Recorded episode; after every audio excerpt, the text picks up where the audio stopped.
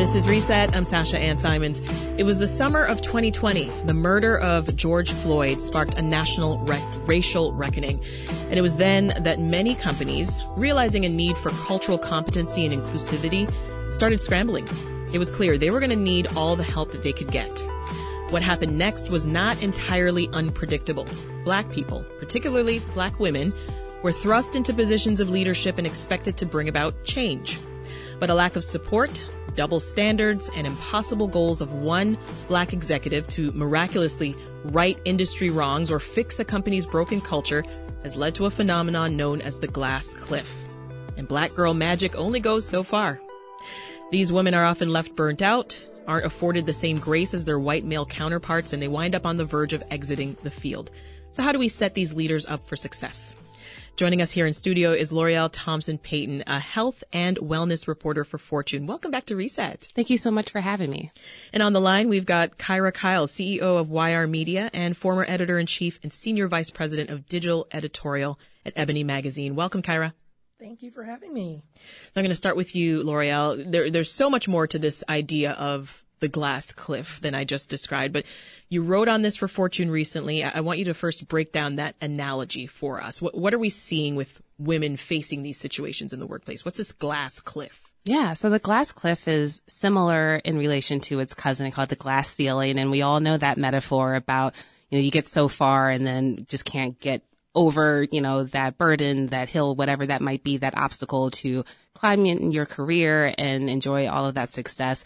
So the glass cliff, on the other hand, is where, you know, there is, um, that support you're brought in, like, okay, you know, here are the tools and we're going to set you up for success. But in reality, oftentimes it ends up being a setup for failure for people from marginalized communities, especially. And mm-hmm and definitely black women as well that we saw after the racial reckoning of 2020. And I, want to drive this point home before we get any further, L'Oreal. There might be people listening mm-hmm. and they're thinking, of course there's a lot of pressure when you put anyone in a leadership gig. What's the difference here for women, particularly black women?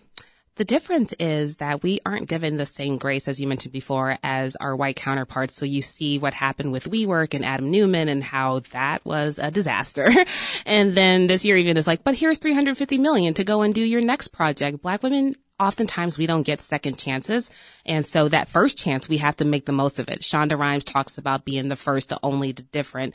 And we saw after the summer of 2020 in particular, this drive to bring in diverse hires. Everyone wanted to be diverse and equitable and it looks so trendy and cool on social media. But in reality, they brought in those people. They brought in these black women, but they didn't give them the tools that they needed, the resources, the money financially and everything else that they needed to actually thrive in those positions. Yeah. Kyra, let's, let's bring you in here. In the latter part of your career, you have gone from editor in chief to a CEO. Talk about your personal experience with this glass cliff. Yes, certainly. I, I, I, hate the fact that we're still discussing this in 2022 going into 2023, but right? here we are, right? So yes, I, I've taken positions of, of leadership even before coming to YR Media where I do feel that I'm supported as a, a black woman leader. Uh, but I have been put in a position where things were in shambles, and then I was brought in, and I was expected not only to persevere, but to do it in half the time. So people expect you to be able to right the wrongs of equity. They expect you to be able to deliver on budget. They're just very unrealistic expectations. And to L'Oreal's point, as we both discussed, we work when we don't, we're not allowed to fail up. And I came into my role during a pandemic knowing that black women, uh, women leaders of color, period, within philanthropy are often underfunded just because of the, who they are. Mm. And so I came into my organization wondering, knowing that I can do it, but also wondering, would who I am impact the young people that we're trying to help and lift up. And that was actually a concern for me that it, that there should not have been. How did you cope in the moment, Kyra, once you realized what was happening, that this extra burden was suddenly on your shoulders? I have dealt with this my entire career, unfortunately, so I'm accustomed to it. And what I've done in response, and I'm not suggesting that everyone can do that because everybody has a different temperament. I really just don't accept it, Sasha. I don't accept it. You can ask L'Oreal; she can verify. Mm-hmm. What I do is I come in there like I am Adam Neumann. Hey, give me the resources.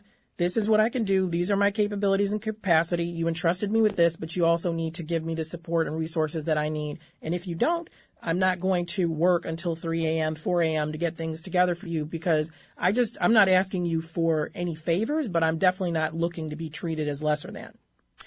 L'Oreal, what has your professional life been like since 2020? Were you one of the many folks who did some sort of shift or change? Oh, did I? I was definitely part of the great resignation. Um, summer 2020, I was still in education nonprofits doing communications and PR work. I missed being in the newsroom. And so I took a leap of faith, honestly, and left that role and did full time freelancing for about a year and a half until landing at Fortune. And uh, it's been not without, you know, a lot of the support from women like Kyra and other black women in my life and my career who have seen something in me. My current editor at Fortune, even, she slid into my DMs at LinkedIn and was like, Hey, there's this role. Would you be interested? Like, Fortune wasn't on my radar. It's a business publication and traditionally it's not something that has been created with black women in mind. So I was very curious about what that would look like. And mm-hmm. I'm really proud of the work that we've done so far in bringing in more of that diversity into the health and wellness vertical that we own, but as well as the business publication as a whole. Yeah. And Kyra, it sounds like that knee jerk reaction to place black women in these leadership roles during crisis, in many ways, this is problematic, right? How do you think uh, em- employers should approach making a more proactive change in, in workplace culture? First of all, do not bring us in for a cleanup for obvious problematic reasons. Right. I think that's Step the, one. the major piece. Step one, don't bring us in for cleanup. And if we are brought in for cleanup, provide additional time, additional resources, L'Oreal pointed out through through her really important beat that mental wellness is also important. Provide us with the supports and scaffolds, and, and that's at every level of, of the organization that we don't often get. We're not part of the good old boys club. We don't have nepotism often that we can rely on in order to advance. So we do need those additional supports, and it's nothing to be ashamed of, and it's something that we should be able to vocalize without being afraid that we'll be looked at as weak or inept or unable to rise to the challenge. All I'm asking for, like I said, give me the Elon Musk treatment. I just want to come in. what did he say? I'm going to do a bunch of dumb things. I wish I would dare oh, to tell someone that I was about to do a bunch never. of dumb things. Mm. Could never. Could, could never. never. You, you brought up mental health. I, I want to go there next. How does mental health fit into all this? And I'd love to hear from both of you. Continue, Kyra mental health is important because it is basically the infrastructure of you being able to do anything. And what I do love about what's happened within the pandemic is there is more emphasis on that. At our organization, we have Headspace, we have health supports for people. We, you know, try to invest more in that because now it's something that's more openly talked about and discussed which is very important. So it's not good just to say, let's give people support because that's a really kind of gray term. It doesn't mean anything. What specifically are you going to do? And I think mental health is at the crux of that, supporting your mental wellness because that's the only way you will be able to function. Yeah. L'Oreal? So interestingly enough, today is I took a mental health day.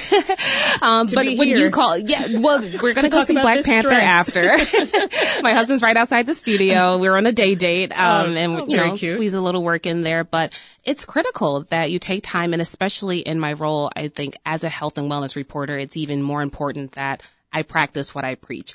And so what does it look like me burning out reporting on health and wellness? And especially as a black woman in digital media, media as a whole, mm-hmm. there is a lot thrown at us. There is that, you know, old adage of having to work twice as hard to get half as much. And I'm trying my best because we're undoing 35 years of internalizing that to undo that learning and just really advocate for my time to take my time because no one's going to give it to you. It's very much, you know, Maxine Waters said, reclaiming my time and you have to because no one else is going to do that for you. And especially for us as black women, it is critical because we do carry the weight of the world on our shoulders, whether we want to or not.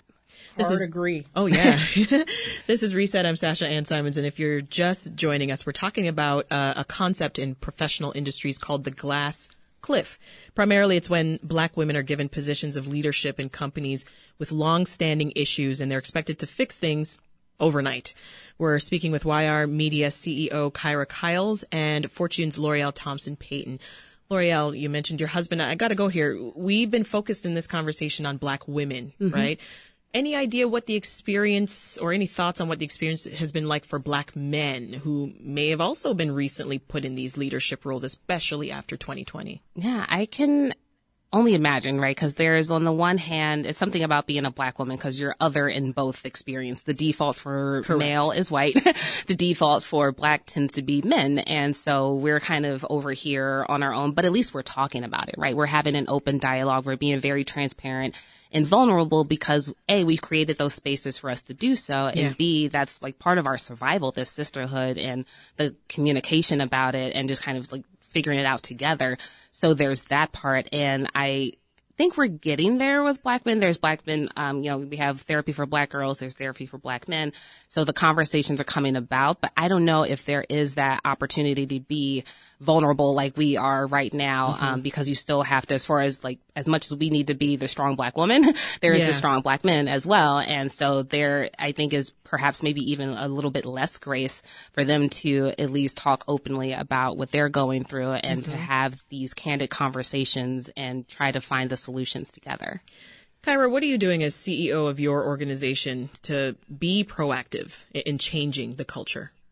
Well, the first thing I'm going to do is say that by, I'm being proactive about being proactive, but admitting that we are not at the finish line or anywhere close. We are fortunate in that I came into an organization that was already extremely diverse. About 80% of our staff is BIPOC. Even then, we still have to look at how are people being promoted? How are people being seen? How are people having agency even if they don't have a certain title and yeah. how are we hearing them and how are we acting upon what they are asking for the young people we serve are also about 80% bipoc so it's very important from every level to do that so it's really about putting structure into place so that people don't have to feel that the burden is all on themselves, as L'Oreal mentioned earlier, to ask for specific things. So we're trying to give things, but also ask people what they actually want, not just make stuff mm-hmm. up. Like, hey, everybody, let's just have a diversity talk or have lunch and talk about race. No, like what what can we do that people asked us to do so that we can improve the culture and keep improving the culture and never pat ourselves on the back like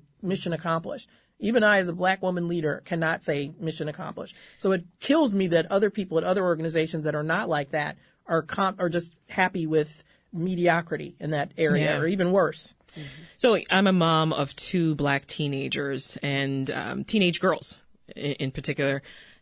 You want to tell your children that they can do anything and they can be anything. Uh, the reality of how few of us there are, the higher you go, is very daunting, though. So, mm-hmm. so what should young women who aspire to be the next CEO? What should they know when it comes to what they're up against? Did you want me to answer yes. Yes, you. I'm look. I'm looking. You're the CEO. You know, L'Oreal's a boss too, so you know she could jump in there. She um, will. You know, I will. I will say. I think just just be bold, be fearless, but also be a caretaker of yourself. Don't feel that you have to go into situations where you are treated as lesser than, where you are othered, where you are treated in some cases maliciously. You mm-hmm. don't have to accept that. We don't have to absorb that anymore. We can fight back, and we fight back together. But this this society really needs to change. And I do have hope because we work with young people at YR Media. I do see change. It's not fast enough, but it's still going. Like my mother sat in the colored section of a movie theater and I'm a CEO at a nonprofit. Wow. So there is progress. But let's just not do, like I say, unfurl the mission accomplished. And hopefully by the time your daughters reach that age, we will be having a different conversation. Yeah. And, and L'Oreal, I talk with young journalists all the time, right? Young black journalists specifically, when I talk with them, I try to be very real about the situation and I, I let them know that it's going to be an uphill battle to mm-hmm. make sure that your voice is heard, right? It, it still is for me. Um, that doesn't mean that you need to stop or that you need to give up. What yeah. would you add to that? I mean, that's pretty much, that's what I would tell them too. I mean, at my very first journalism job, I got literal handwritten hate mail because I was talking about Obama and gay marriage. And handwritten. Handwritten. Like you dedication. really sat down, wrote a letter, put a stamp on it. they meant went, that. they felt that with their heart of hearts. And I had an editor pull me in and he apologized. You know, this is a very conservative county in Maryland. It's like, I'm so sorry. And it was like, okay, but it's not going to stop me. You know, I have a platform. I have a gift, if I dare so say, yes, and I'm going to use it. I'm going to use this platform to help other people because that's like my mission. And if you believe that, then no one can stop you. It's going to be hard. Like you said, it is an uphill battle, mm-hmm. but there's people who are going to reach back and pull you along like Kyra did for me and like I've done for others. And so that's the only way we're going to get ahead is by helping each other. There's room for more than one of us at the table. I think is something else we need to realize that community yeah. and collaboration over competition. Um, but yeah, when we are, when we join forces, there is nothing we can't do. We'll leave it there. That is L'Oreal Thompson Payton from Fortune Magazine and YR Media CEO Kyra Kyles. Thank you both. Thank you. Thank you so much for the time. And we want to hear from you on your experiences. Anyone can chime in, but particularly if you're a black woman, did that last conversation resonate with you? Have you faced the glass cliff? Have you felt unsupported in your current or your past leadership position? Call us. Share your story at 888 915 9945. That's 888 915 9945.